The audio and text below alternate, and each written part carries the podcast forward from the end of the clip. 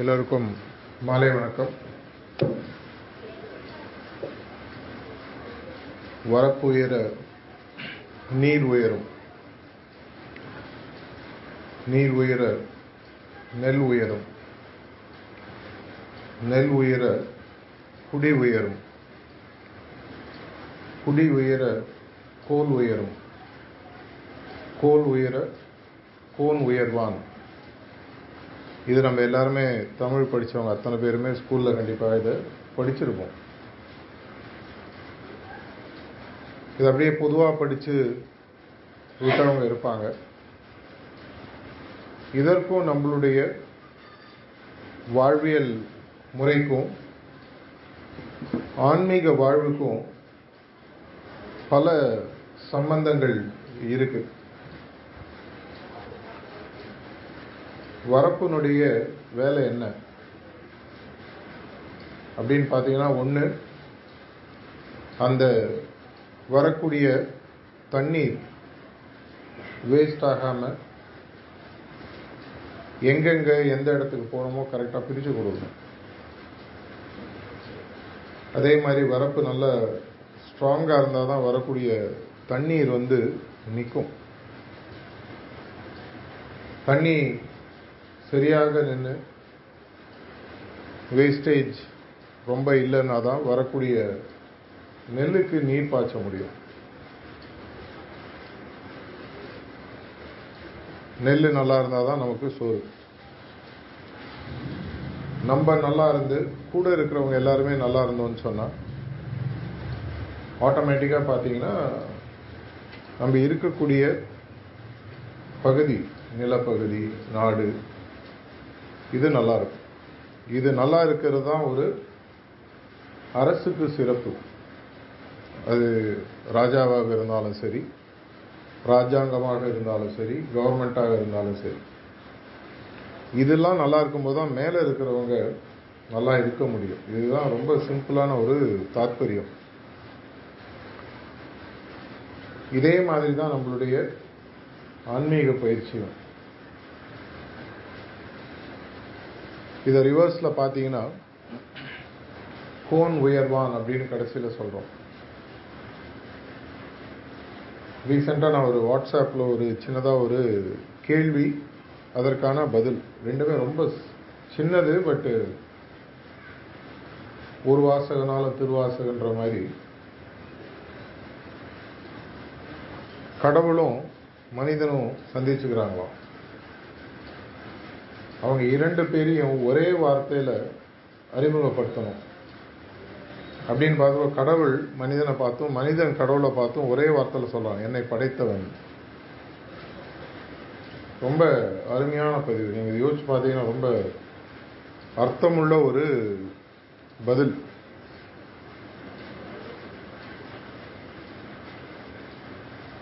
மனிதன் அப்படின்றவன் தோன்றினது ஒரு மூணுலேருந்து அஞ்சு லட்சம் வருஷம்னு சொல்லி சொல்கிறாங்க அதுக்கு முன்னாடி நம்ம மூதாதையர்கள் என்னவாக இருந்தாங்கன்றது சார்ல்ஸ் டாவின் அப்படின்றவங்க மாதிரிலாம் பல பேர் ஆந்த்ரோபாலஜிஸ்ட்னு சொல்லுவாங்க. அவங்களாம் படித்து சொன்னது பார்த்தீங்கன்னா ஓரறிவு ஈரறிவு மூன்றறிவு நான்கறிவு ஐந்தறிவு. அதிலேருந்து இன்றைக்கு உருமாறி மனிதனாக பிறப்பெடுத்தது. இந்த பிரபஞ்சன்றது உருவாகி கிட்டத்தட்ட ஒரு ஃபிஃப்டீன் பில்லியன் இயர்ஸ் ஆயிரத்தி ஐநூறு கோடி வருடங்கள். இது வரைக்கும் ஆயிருக்குன்னு சொல்கிறாங்க இதில் மனிதன் அப்படின்றவன் இந்த பிரபஞ்சத்தில் அட்லீஸ்ட் இந்த உலகத்தில் உழவருதுன்னு பார்த்தீங்கன்னா ஒரு மூணுலேருந்து அஞ்சு லட்சம் வருஷம். புராணங்கள்லேயும் இதிகாசங்கள்லேயும் பல வேறு கருத்துக்கள் இருந்தாலும் சயின்டிஸ்ட் எல்லாம் ஒத்துக்கிறதுன்னு பார்த்தீங்கன்னா இந்த காலகட்டம் அப்படின்னு சொல்லி சொல்றாங்க. எப்படி அவங்களாம் நமக்கு கற்கால மனிதர்களாக இன்னைக்கு தோன்றாங்களோ ரெண்டு மூன்று அஞ்சு லட்சம் வருஷங்களுக்கு கழிச்சு வரக்கூடிய நம்மளுடைய எதிர்கால சந்ததிகள் நம்மள வந்து ஒரு கற்கால மனிதனாக தான் பார்க்க போகிறாங்க எதனால? இந்த எவல்யூஷனரி சைக்கிள்னு சொல்லி சொல்லுவாங்க. ஓரறிவு ஈரறிவு ஆகிறதும் ஈரறிவு மூன்றறிவு ஆகுவதும் மூன்றறிவு நான்கறிவு ஆகுவதும் நான்கறிவு ஐந்தறிவு ஆகுவதும் படைப்பில் வரக்கூடிய வளர்ச்சி. இந்த ஐந்து அறிவு வரைக்கும் வரக்கூடிய வளர்ச்சியானது பார்த்தீங்கன்னா ஆல்மோஸ்ட் ஆட்டோமேட்டிக்காக நடக்குது. தானாகவே நடக்குது. இயல்பாக நடக்குது. இதில் இயற்கைக்கு பெருசாக வேலை இல்லை அப்படின்னு சொல்லி சொல்கிறாங்க இந்த அடுத்த அளவில் வரக்கூடிய மனிதன் இங்கே தான் வந்து பார்த்தீங்கன்னா பிரச்சனை வந்து மாட்டு ஏதோ ஒரு காரணத்துக்காக இயற்கையானது நம்மளுக்கு ஒரு முக்கியமான ஒரு விஷயத்தை மற்ற எந்த ஜீவராசிகளுக்கும் இல்லாத ஒரு விஷயத்தை நமக்கு இயற்கை கொடுத்துருது. ஆறாவது அறிவு. இந்த ஆறாவது அறிவு தான் நம்மையும் மற்ற ஜீவராசிகளையும் பெருசாக வித்தியாசப்படுத்தி காட்டுது. ஆனால் இந்த ஆறாவது அறிவு தான் நம்மளுடைய வாழ்க்கையில் இருக்கக்கூடிய பல பிரச்சனைகளுக்கு முக்கியமான காரணமும் கூட. சாவியை போட்டு ஓடுற மிஷின் மாதிரி வாழ்ந்தோன்னா ஆட்டோமேட்டிக்காக எல்லாம் நடந்துடும் ஆனால் அப்படி நம்மளுடைய வாழ்க்கை இல்லை.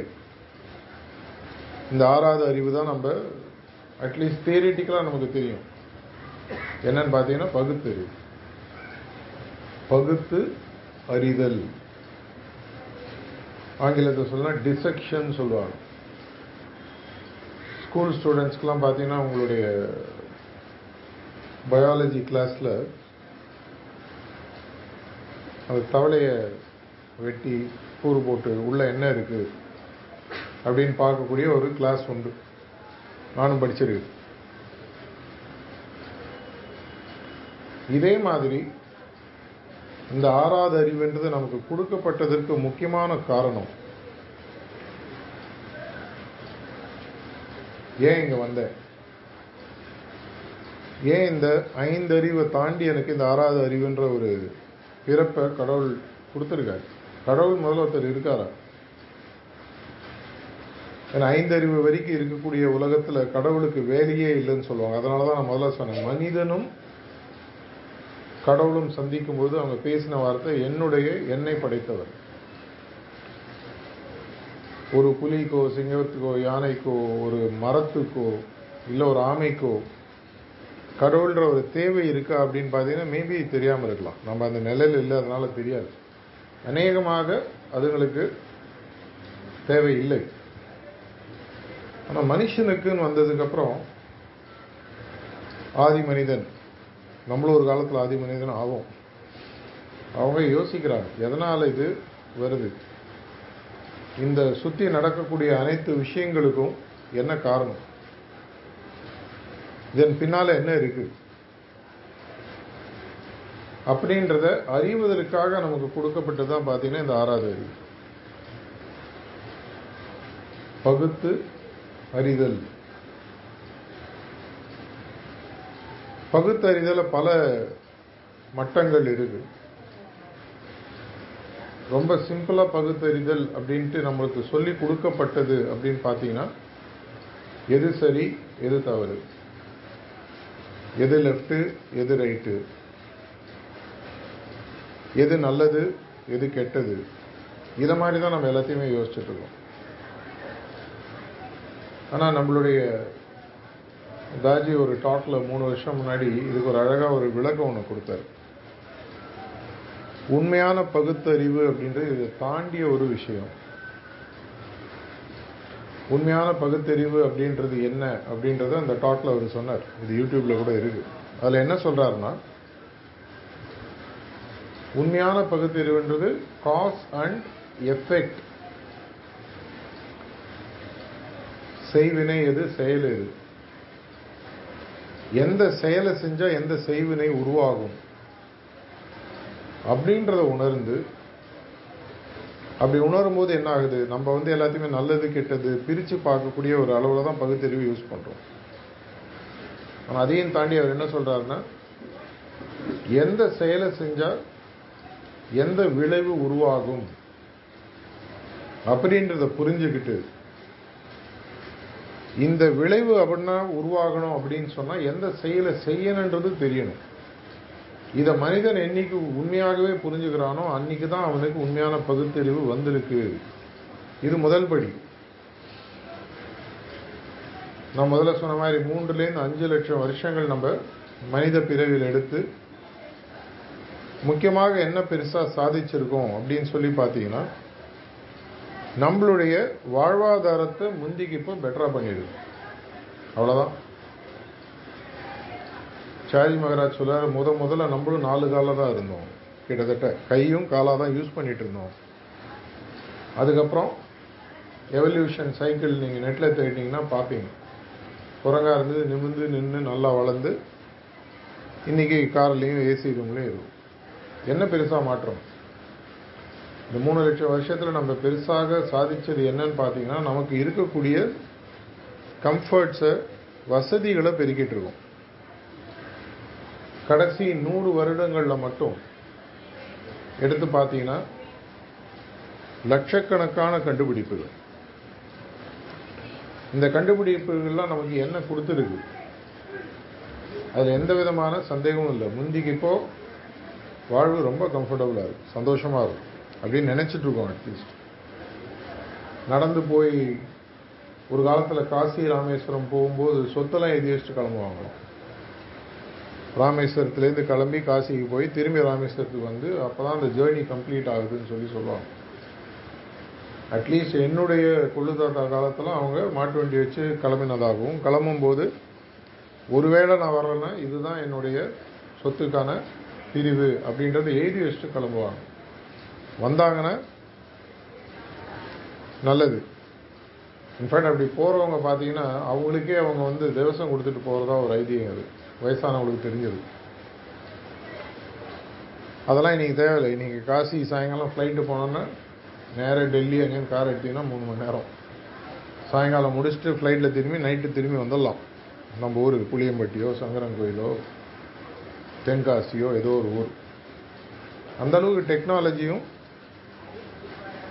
சொகுசுகளும் முன்னேறிடுது. ஆனால் நமக்கு கொடுக்கப்பட்ட உண்மையான பகுத்தறிவை நம்ம நிஜமாகவே விளைவுகளை உருவாக்குறதுக்கு யூஸ் பண்ணுறோமா இல்லை மூல காரணத்தை கண்டுபிடிச்சு அதை சரி செய்கிறதுக்கு யூஸ் பண்ணுறோமா தாஜி என்ன சொல்கிறாருன்னா மூல காரணத்தை கண்டுபிடிச்சு என்ன விளைவு வரணுமோ அந்த விளைவு வர வைப்பதற்கோ வராமல் செய்வதற்கோ யூஸ் பண்ணுறதும் உண்மையான பகுத்தறிவுன்னு சொல்கிறார் அப்படின்னு சொன்னால் எனக்கு எது புரியணும்? என்னை கேட்க வேண்டிய கேள்வி. மனிதனுக்கு வந்து ரொம்ப ரொம்ப ரொம்ப சக்தியான ஒரு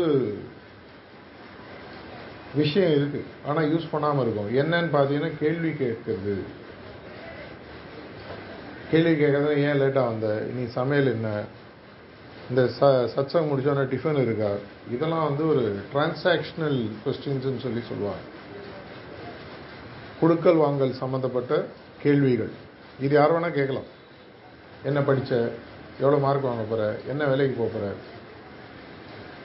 உண்மையான கேள்வி என்ன அப்படின்னு சொல்லி பார்த்தீங்கன்னா தாஜி ஒரு இடத்துல சொல்லியிருக்காரு. உண்மையான கேள்வி என்பது எந்த பிரச்சனையை சால்வ் பண்ணால் எல்லா பிரச்சனைகளும் தீர்வாகுதோ அந்த கேள்வியை கேட்கறது தான் உண்மையான கேள்வி அப்படின்றது. அப்படின்னா முதல்ல பிரச்சனை என்னன்னு கண்டுபிடிக்கணும். மூணுலேருந்து அஞ்சு லட்சம் வருஷமாக மனுஷனாவே இன்னும் இருக்கும். சார்ஜி மகராஜ் ஒரு தடவை சொல்லியிருக்காரு. இதற்கு மேல எவல்யூஷன் வராம இருக்கிறதுக்கும் காரணம் மனுஷன் தான் வரணும்னா அதை செய்யக்கூடியவனும் மனுஷன் தான் சொல்லியிருக்காரு. முதல் அறிவுலேருந்தோ இல்லை அமீபா லெவலேருந்தோ அஞ்சாவது வரி வரைக்கும் வரக்கூடிய எவல்யூஷன் ஆட்டோமேட்டிக்காக நடக்குது.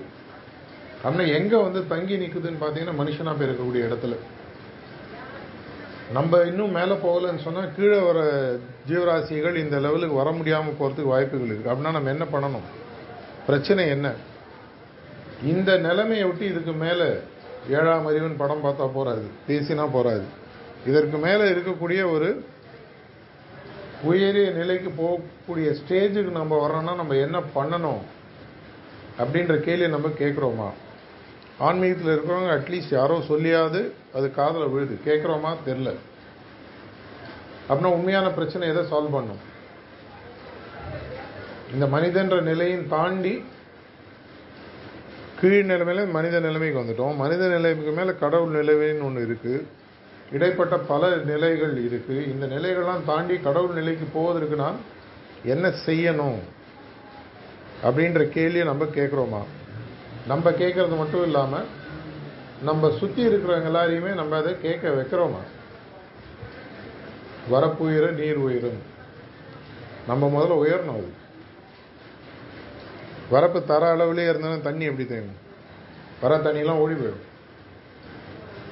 இரு பக்கமும் கரை இல்லாத ஆற்றில் வரக்கூடிய தண்ணினால் என்ன பிரயோஜனம்? இவ்வளவு தூரம் மனிதனாக மாறினதுக்கு அப்புறமும் எதற்காக இந்த பிறவி வந்தது அப்படின்றது தெரியாமல் திரும்பி திரும்பி பிறந்து திரும்பி திரும்பி இறந்து திரும்பி திரும்பி இதே சுக துக்கங்கள். இன்னும் கொஞ்சம் பெட்டர் வெர்ஷன் ஆஃப் ஃபோன் மாதிரி ஐஃபோன் ஒன் ஆண்ட்ராய்டு ஒன்னில் ஆரம்பித்து நீங்கள் ஐஃபோன் தேர்ட்டின் ஆண்ட்ராய்டில் லேட்டஸ்ட் வெர்ஷன் அது மாதிரி பல விஷயங்கள். ஒரு காலத்தில் ஃப்ளைட்டு நாலு மணி நேரம் போனது ரெண்டு மணி நேரம் போகக்கூடிய அளவுக்கான இன்ஜின் மாற்றங்கள். இது மாதிரி பல பல விஷயங்கள்.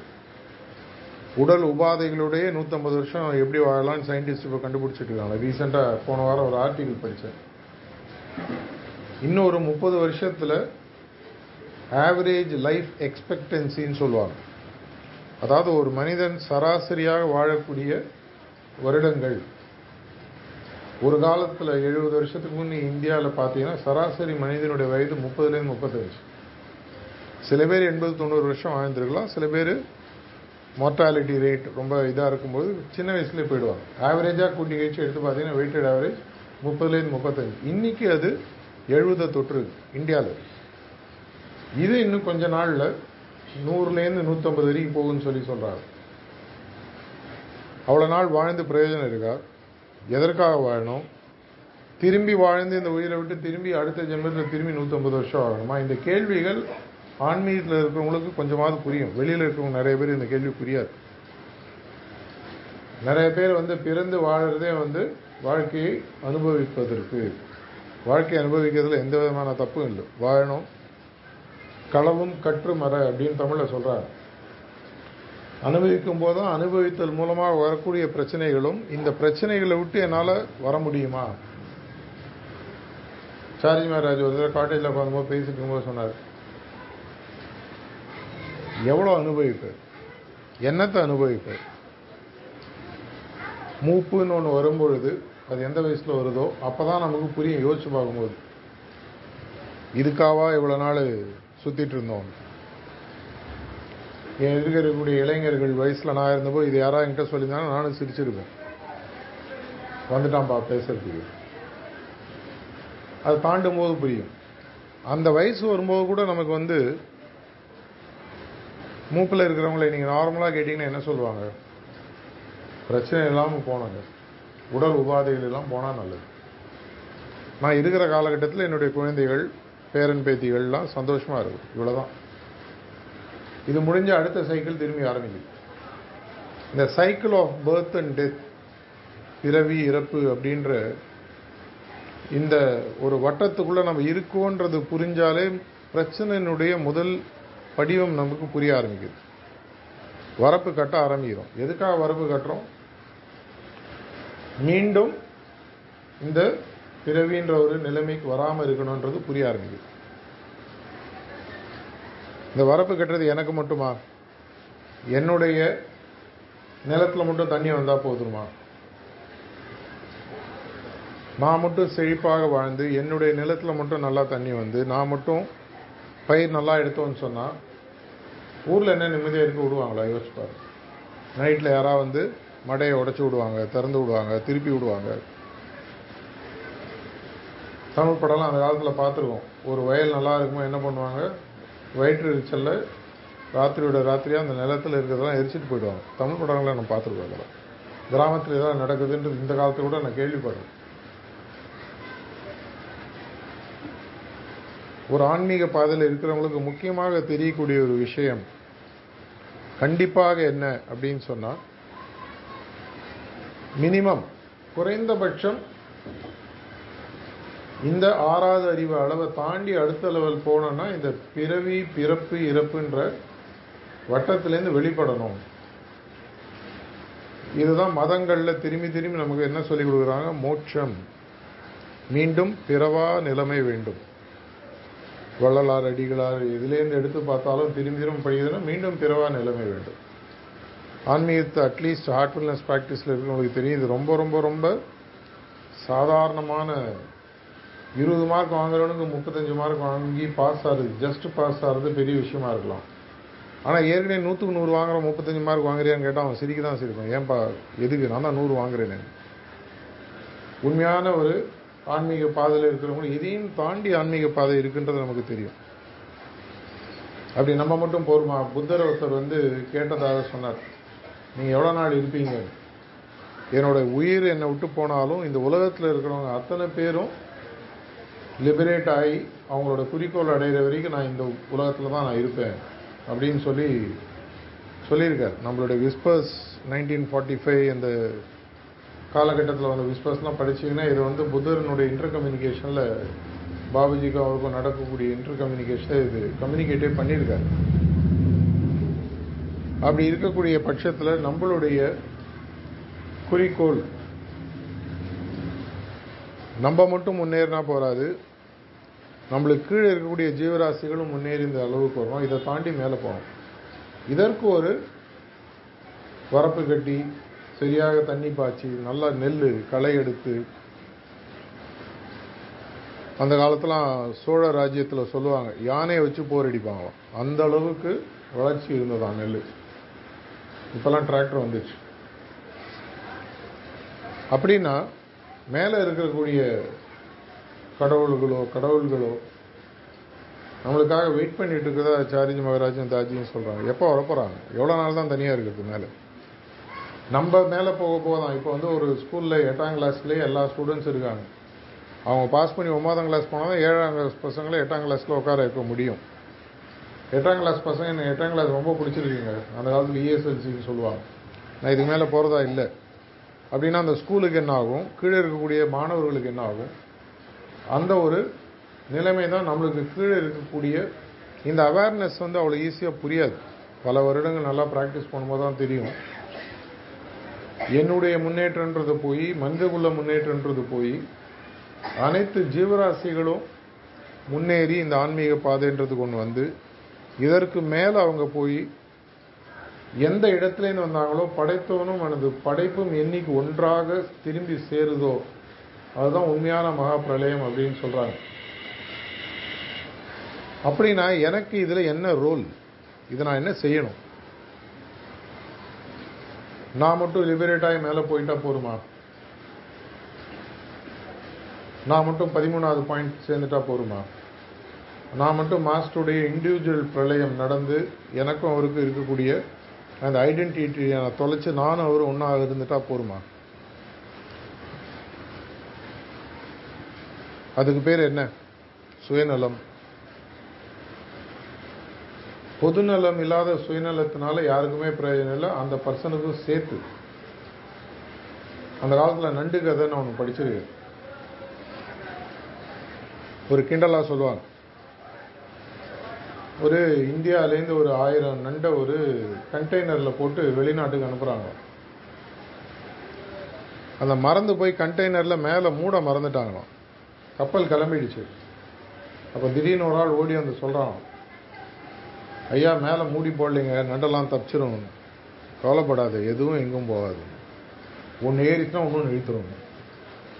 அவன் சொன்ன மாதிரியே இறங்கும்போது எல்லா நண்டுகளும் பத்திரமா போய் சேர்ந்தான் எதுவும் எதையும் தப்பிக்க விடல நம்மளும் அதே மாதிரி தான் நம்ம ஊரில் கூட்டு கலகவாயின்னு சொல்லுவாங்க. தப்பு பண்ணால் கூட ரெண்டு பேரை கூட சேர்த்துக்கணும்.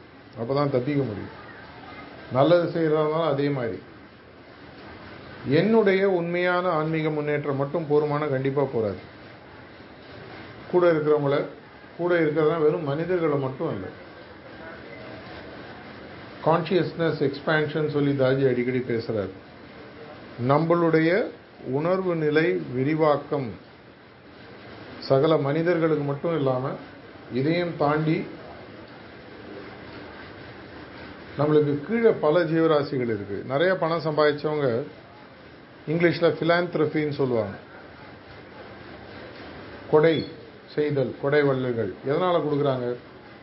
அவங்களுக்கு தெரியும். நான் மட்டும் நல்லா இருந்தால் போராது நம்மள ஒரே ஒரு ஆள் நல்லா இருந்தால் என்ன பண்ணுவோம்? வயிற்றுச்சல் போடுவோம். வயிற்றுச்சல் பட்டால் அது அவங்களோட முன்னேற்றத்தை தடுக்கும். எல்லாருக்கும் பிரித்து கொடுத்துட்டா? பணம் மற்ற செல்வங்கள் அப்படின்னு வரும்போது பிரித்து கொடுக்கறது கஷ்டம். ஏன்னா அதில் வந்து ஒரு அளவு இருக்குது. ஆன்மீகத்தில் பார்த்தீங்கன்னா அளவு கிடையாது. எடுக்க எடுக்க குறையாத செல்வம்னா ஆன்மீக செல்வம். அறிவு செல்வம் ஆன்மீக செல்வம். இது இரண்டும் கொடுக்கறதுனால இன்றைக்கும் குறையறதுக்கு வாய்ப்பே கிடையாது. கொடுக்க கொடுக்க இன்ஃபேக்ட் பெருகும். அறிவை நம்மளுக்கு மற்றவங்களுக்கு கொடுக்கும்போது அவங்களுக்கு இருக்கக்கூடிய அறிவு செல்வத்தை நம்ம திரும்பி கொடுக்குறாங்க. இருவருடைய அறிவும் வளருது. பணத்தை பிரித்து கொடுத்தா பாதி ஆகும். இதே ஆன்மீக செல்வம் சேர்த்து கொடுத்தீங்கன்னா இன்னும் ஜாஸ்தி ஆகும். இது ஃப்ரீ இது யாருக்கும் எந்த விதமான செலவும் கிடையாது. நெல் உயர குடி உயரும். என்னோட பிறந்தவங்க அனைவரும் இந்த பிறவி பயனை அடைந்து அது மட்டும் இல்லாமல் இப்போ ரோட்டில் ஒரு நாய் போகுது. எவ்வளோ பேர் அதை பற்றி நம்ம யோசிக்கிறோம். இதனுடைய எவல்யூஷன் எப்போ? இது எப்போ வந்து முன்னேறி ஒரு மனிதன்ற நிலைமைக்கு வரப்போகுது? என்னுடைய ப்ரேயரில் நான் வெறும் என் நான் என்னுடைய குடும்பத்தை மட்டும் நான் வச்சுக்கிறேன்னா இல்லை அனைத்து ஜீவராசிகளும் இந்த நாலு சஜஷன் தாஜி இன்ட்ரடியூஸ் பண்ணதை பார்த்தீங்கன்னா அவர் வந்து மனுஷனுக்கு மட்டும் இந்த சஜஷனை கொடுக்கல. நல்லா அதுக்கப்புறம் அஞ்சா மாற்றினார் எடுத்து பார்த்தீங்கன்னா அனைத்து ஜீவராசிகள் எல்லாத்துலேயும் இந்த இறை உணர்வு வரணும். இறை உணர்வை நோக்கி எல்லாரும் வரணும். அப்பேற்பட்ட ஒரு உலகம் நடக்கும் பொழுது பாபுஜி ஒரு இடத்துல விஸ்பர்ல சொல்லியிருக்காரு எதிர்காலத்தில் இது என்றைக்கோ ஒரு நாள் நடக்கும். ஆனா அந்த எதிர்காலத்தை நிகழ்காலமாக மாற்றக்கூடிய ஒரு பகுத்தறிவும் புத்திசாலித்தனமும் யார்கிட்ட இருக்குன்னு பார்த்தீங்கன்னா மனுஷன்ட்ட மட்டும்தான் இருக்கு. ஆனால் இன்னைக்கு இருக்கக்கூடிய இந்த புத்திசாலித்தனமும் அறிவும் ஆக்கத்துக்கு மட்டும் நம்ம யூஸ் பண்ணுறோமா அழிவுக்கு யூஸ் பண்ணுறோமான்றதை நம்ம யோசிச்சு கொஞ்சம் பார்க்கணும். இன்னைக்கு உலகம் இருக்கக்கூடிய நிலைமை எடுத்து பாருங்க. எங்க பார்த்தாலும் ஓவரால ஒரு சைடில் இரண்டு நாடுகள் பெரிய நாடுகள் சண்டை போட்டுட்டு இருக்கு. இதனால உலகத்தில் எல்லாருக்கும் பாதிப்பு. அதை விடுங்க. நம்ம தெருவுக்கே வரும். பக்கத்து வீட்டுக்கும் நம்ம வீட்டுக்கும் ஒத்துப்பாரு எப்போ பாரு? மனசு வேறுபாடு. ரொம்ப சிம்பிளான விஷயம். இரு ஜாதிகளுக்குள்ள தகராறு இரு மதங்களுக்குள்ள தகராறு இரு நாடுகளுக்குள்ள தகராறு. அப்படின்னா மனிதர்களை ஒற்றுமைப்படுத்தி மனிதர்கள் மேலே போனால் தான் கீழே இருக்கவங்க மேலே வர முடியும். அதை செய்யக்கூடிய ஒரே ஒரு வழி அப்படின்னு சொல்லி பார்த்தீங்கன்னா அன்பு சார்ந்த வழி. அது ஹார்ட்ஃபுல்னஸாக தான் இருக்கணுமான்னு அவசியம் இல்லை. ஆனால் பாபுஜி மகாராஜ் ஒரு தடவை யாரோ ஒருத்தர் கேட்டாரோ அப்படின்னா சஹஜ்மார்க் தான் பெஸ்ட் வழியா? உங்களுடைய எண்ணம் என்னன்ற போது அவர் ஒரு தடவை சொன்னாரோ ஆங்கிலத்தில் அவர் சொன்னது பார்த்தீங்கன்னா I prefer a system which has the least power associated with it எந்த ஒரு மார்க்கத்தில் சக்தியினோட பிரயோகம் ரொம்ப கம்மியாக இருக்கோ அந்த மார்க்கத்தை தான் நான் ப்ரிஃபர் பண்ணுறேன்னு சொல்லி சொன்னார். ஆன்மீக பாதைகள் பல இருந்தாலும் எல்லா பாதைகளுமே பார்த்தீங்கன்னா சக்தி அந்த சக்தியினுடைய பிரயோகம் இது சார்ந்த ஆன்மீக பாதைகள் தான் நிறையா இருக்கு. நம்மளுடைய ஆன்மீக பாதையில் மட்டும்தான் பார்த்தீங்கன்னா அன்பு அன்பு அன்பு வேறு எதுவும் கிடையாது. உலகத்தில் இருக்கிற அனைத்து ஜீவராசிகளுக்கும் ஒரு நாயை நீங்கள் தடவை கொடுத்து அன்போடு பேசுனீங்கன்னா அது ஆட்டோமேட்டிக்காக வாழாட்டும் அதே போய் சிங்கத்திட்ட செய்யணுமானா தெரியாது. நான் செஞ்சு பார்த்தது இல்லை. ஆனால் அன்புன்றது எல்லாத்துக்குமே வேலை செய்யுது அப்படின்றத கண்டுபிடிச்சிருக்காங்க. இன்னைக்கு இருக்கக்கூடிய காலகட்டத்தில் நம்மளுடைய எதிர்கால சந்ததிகள் ஆயிரம் வருஷம் கழிச்சோ அஞ்சாயிரம் வருஷம் கழிச்சோ ஒரு லட்சம் வருஷம் கழிச்சோ நம்ம இன்னைக்கு நம்மளுடைய மூதாதையர்கள் எப்படி பார்க்குறோம்? இவ்வளோ விஷயங்கள் தெரிஞ்சும் இதெல்லாம் நீங்கள் செய்யாமல் போயிட்டீங்களே. நம்மளுடைய எதிர்கால சந்ததிகளும் அது மாதிரி ஒரு நிலைமைக்கு நம்மளை பற்றி பேசக்கூடாது. அந்த பகுத்தறிவு நம்ம முதல்ல வளர்த்துக்கணும். நான் மட்டும் முன்னேறக்கூடாது. பொருளாதார வாழ்க்கையிலும் சரி ஆன்மீக வாழ்க்கையிலும் சரி. உலகத்தில் இருக்கிறவங்க அனைவரும் உயரும் என்னுடைய வரப்பானது என்னுடைய நிலத்துக்கு மட்டும் அல்ல. என்னுடைய மனதானது என்னுடைய இதயமானது என்னுடைய ஆன்மீக முன்னேற்றத்துக்கு மட்டும் அல்ல. நான் மெடிடேட் பண்ணி நான் லிபரேட் ஆகி நான் மேலே போய் என்னுடைய ஆன்மீக முன்னேற்றத்தில் இருப்பதற்குள் உயரிய கட்டத்துக்கு போய் பதிமூணாவது பாயிண்ட்லேயே போய் உட்கார வைக்கிறாருன்னு வச்சு அதையும் மீறி இன்னும் பயணம் இருக்குது. என்ன பிரயோஜனம்? தனியாக எவ்வளோ நாள் தான் உட்காந்துட்டு இருக்கு? இவ்வளோ கோடிக்கணக்கான மக்கள் இருக்கக்கூடிய உலகத்தில் கடைசி நூறு வருஷத்தில் குறிக்கோள் அடைஞ்சவங்க மொத்தமாக ஆயிரம் பேருக்கு கம்மின்னு தாஜி ரீசெண்டாக சொல்லியிருக்காரு. யோசிச்சு பாருங்க. அப்படின்னா மார்க்கத்தில் தப்பாக இருக்க முடியாது. ஏன்னா ஆயிரம் பேர் போய் சேர்ந்துருக்காங்க. ஆயிரம் போய் போய் சேரக்கூடிய ஒரு வாய்ப்பு இருக்கும்போது அது ஏன் எண்ணூற்றி ஐம்பது கோடி மக்கள் உலகத்தில் இருக்கணும் போக முடியாது? இந்த எண்ணூற்றம்பது கோடி மக்களும் மேலே போனால் கீழே இருக்கக்கூடிய பல்லாயிரக்கணக்கான கோடிக்கணக்கான ஜீவராசிகள் மேலே வந்து அவங்களும் போகக்கூடிய வாய்ப்பு. என்னுடைய வரப்புன்றது பிரபஞ்சம் சைஸுக்கு ஆகணும்னு சொன்னால் என்னுடைய ப்ராக்டிஸ் மட்டும் நல்லா இருந்தால் போகாது இதை பற்றிய விஷயங்கள் உலகத்தில் எல்லாருக்கும் தெரிய ஆரம்பிக்கணும். சஹஜ் மார்க்ன்றது வெறும் ஒரு சாதாரண மார்க்கம் இல்லை ஒரு ரெவல்யூஷனரி பாத்து இது. அதாவது எதை வந்து ஒரு புரட்சி புரட்சின்னு உலகத்தெலாம் நினச்சிட்டு வெறும் ஒரு பொருளாதார அளவில் பேசுகிறாங்களோ ஆன்மீக விஷயத்தில் ஒரு அதீத புரட்சி செயல் அப்படின்னு பார்த்தீங்கன்னா ஹார்ட்ஃபுல்னஸ் ப்ராக்டிஸ் இது அன்ஃபார்ச்சுனேட்லி நம்மளுடைய சிஸ்டமில் இருக்கிறவங்களுக்கு நிறைய பேருக்கு புரியுது. ஏன்னா இப்போ ஒரு வாட்ச் வாங்கினா கையில் என்னால் அது பார்க்க முடியுது. ஒரு டிவி ஒன்று வாங்கினா கையில் பார்க்க முடியுது. ஒரு சாப்பாடு விஷயம் வாங்கினா சாப்பிட்டு பார்க்க முடியுது. ஆன்மீகன்றது கம்ப்ளீட்டாக பார்த்தீங்கன்னா எடை போட முடியாத ஒரு அப்ட்ராக்ட் பார்த்த பாதை. ஆனால் அதுலேயும் முடியும். நம்மளுடைய சென்சிட்டிவிட்டியை வளர்க்க வளர்க்க வளர்க்க. கண்டிப்பாக நமக்கு என்ன நடக்குதுன்றது புரியும். நமக்கு அது புரிய ஆரம்பிக்கும் போது என்னுடைய வரப்பு மட்டும் உயராமல் என்னுடைய நீர் மட்டும் உயராமல் என்னுடைய நெல் மட்டும் உயராமல் என்னுடைய குடி மட்டும் உயராமல் என்னுடைய கோல் என்னுடைய கோல்னால் என்னுடைய ஃபேமிலி லைஃப் மட்டும் உயராமல் உலகத்துக்கு அதை என்னால் எடுத்துகிட்டு போக முடியும். இதற்கு எனக்கு இன்னும் பெருசாக அடிஷ்னல் அறிவு வேணாம்.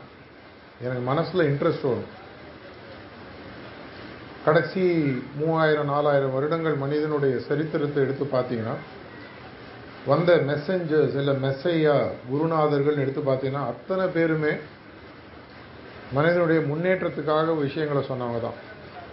அதை தவறாக புரிஞ்சுக்கிட்டு மதமாக மாற்றி அந்த மதத்தின் மூலமாக நம்ம மதம் பிடிச்சு மற்றவங்களோட சண்டை போட்டுட்ருக்கோம் அது வேற விஷயம். அனைத்து குருநாதர்களும் இங்கிலீஷில் மெஸ்ஸையாஸ் இல்லை மெசஞ்சர்ஸ் இல்லை மாஸ்டர்ஸ்ன்னு சொல்லுவாங்க. அந்த காலகட்டத்தில் வந்தவங்க அனைவருமே வந்து நம்மளை திரும்பி நம்மளுடைய சொந்த வீட்டுக்கு எடுத்துகிட்டு போகிறதுக்காக தான் வந்து சொல்லியிருக்காங்க. அப்படின்னு பார்த்தா பகுத்தறிவு நான் சொன்ன இடத்துக்கு வந்து அதுலேருந்து இந்த உரையை நான் முடிக்க விரும்புகிறேன் பகுத்தறிவுன்றது உண்மையாக எதை செஞ்சால் எங்கே எது நடக்கும் அப்படின்ற மூல காரணத்தை புரிஞ்சு அதன் மூலமாக செயலை சரியாக செய்து அப்படின்னா பகுத்தறிவு மூணு லட்சம் வருஷமாக குரங்கா இருந்து மனுஷனாக உருமாறினா மட்டும் போருமா இல்லை இதை தாண்டி வேற ஏதாவது விஷயம் இருக்கா அப்படின்ற ஒரு விஷயத்த ஆன்மீகத்தை தெளிவாக சொல்லுது. இதையும் தாண்டி மேலே பல விஷயங்கள் இருக்குது அதுக்கு போகிறதுக்கான பாதை இது. நான் மட்டும் போனால் போகாது என்னுடைய வரப்பு உயர்ந்தால் போகாது எல்லாருடைய வரப்பும் உயரணும் எல்லாருடைய நீர்மட்டமும் உயரணும் எல்லாருடைய ஆன்மீக முன்னேற்றம் முன்னேறணும். இதன் மூலமாக உண்மையான அன்பு சார்ந்த ஒரு பிரபஞ்சத்தை பிரபஞ்ச சக்தியை நம்மளால் உருவாக்க முடியும். அதில் நம்மளுக்கு ஒவ்வொருத்தருக்கும் ஒவ்வொரு முக்கியமான பணி இருக்குது இந்த பணி என்ன இதை தான் நீங்கள் செய்யணும் இதை நீங்கள் செய்யக்கூடாது அப்படின்னு சொல்லுவதற்காக நான் வரல. மாஸ்டரோட பணியை இன்னொருத்தர் வந்து நான் செய்யணும்னு சொல்கிறதே என்னை பொறுத்த வரைக்கும் எனக்கு அது ஒரு அவமானம். இன்னொருத்தர் சொல்லி தான் எனக்கு தெரியணுமா? எனக்கே தெரிய வேணாமா? நான் மட்டும் சந்தோஷமாக இருந்தால் போருமா எல்லாரும் சந்தோஷமாக இருக்கணுன்ற ஒரு எண்ணம் எனக்கு வர வேணாமா? அந்த எண்ணம் வரும்பொழுது தைரியமாக நான் எதை வேணால் செய்யக்கூடிய ஒரு பக்குவம் எனக்கு உருவாகும். அந்த பக்குவத்தை எல்லாருக்கும் கொடுத்து புளியங்குடியில் இருக்கிற நாற்பது பேர் மட்டும் இல்லாமல் இங்கே இருக்கக்கூடிய நாற்பதாயிரம் பேரோ இந்த உலகத்தில் இருக்கக்கூடிய எண்ணூற்றம்பது கோடி மக்களுக்கும் எவ்வளவு சீக்கிரமாக இந்த விஷயத்தை நம்மளால் கொண்டு போய் சேர்க்க முடியுமோ அந்த அளவுக்கு இந்த வரப்பினுடைய அளவு பிரபஞ்சத்தை பிரபஞ்ச அளவுக்கு மாறக்கூடிய ஒரு வாய்ப்பு இருக்கு. இந்த பணியில் யாம் பெற்ற இன்பம் பெருக வையகம் அப்படின்ற ஒரு எண்ணத்தோட முடிஞ்ச அளவுக்கு அவருடைய பணியை எடுத்து நம்ம செய்வோம். நாளைக்கு புளியங்குடியிலேருந்து நான் சங்கரங்கோயிலேருந்து புளியங்குடி வரும்பொழுது நேரடியாக வந்துட்டோம். ஒவ்வொரு ஊர்லேயும் நிறுத்தி ஐயா இங்கே வாங்க எங்களோட பேசுங்க சச்சங்க நடத்துங்க. என்ன மட்டும் இல்லை எல்லாரையும் கூப்பிடக்கூடிய ஒரு நிலைமை இந்தியாவில் மட்டும் இல்லை உலகம் ஃபுல்லாக வரணும். இந்த ஒரு வேண்டுகோளுடனும் பிரார்த்தனையுடன் என்னுடைய உரையை முடித்துக் கொள்கிறேன். நன்றி வணக்கம்.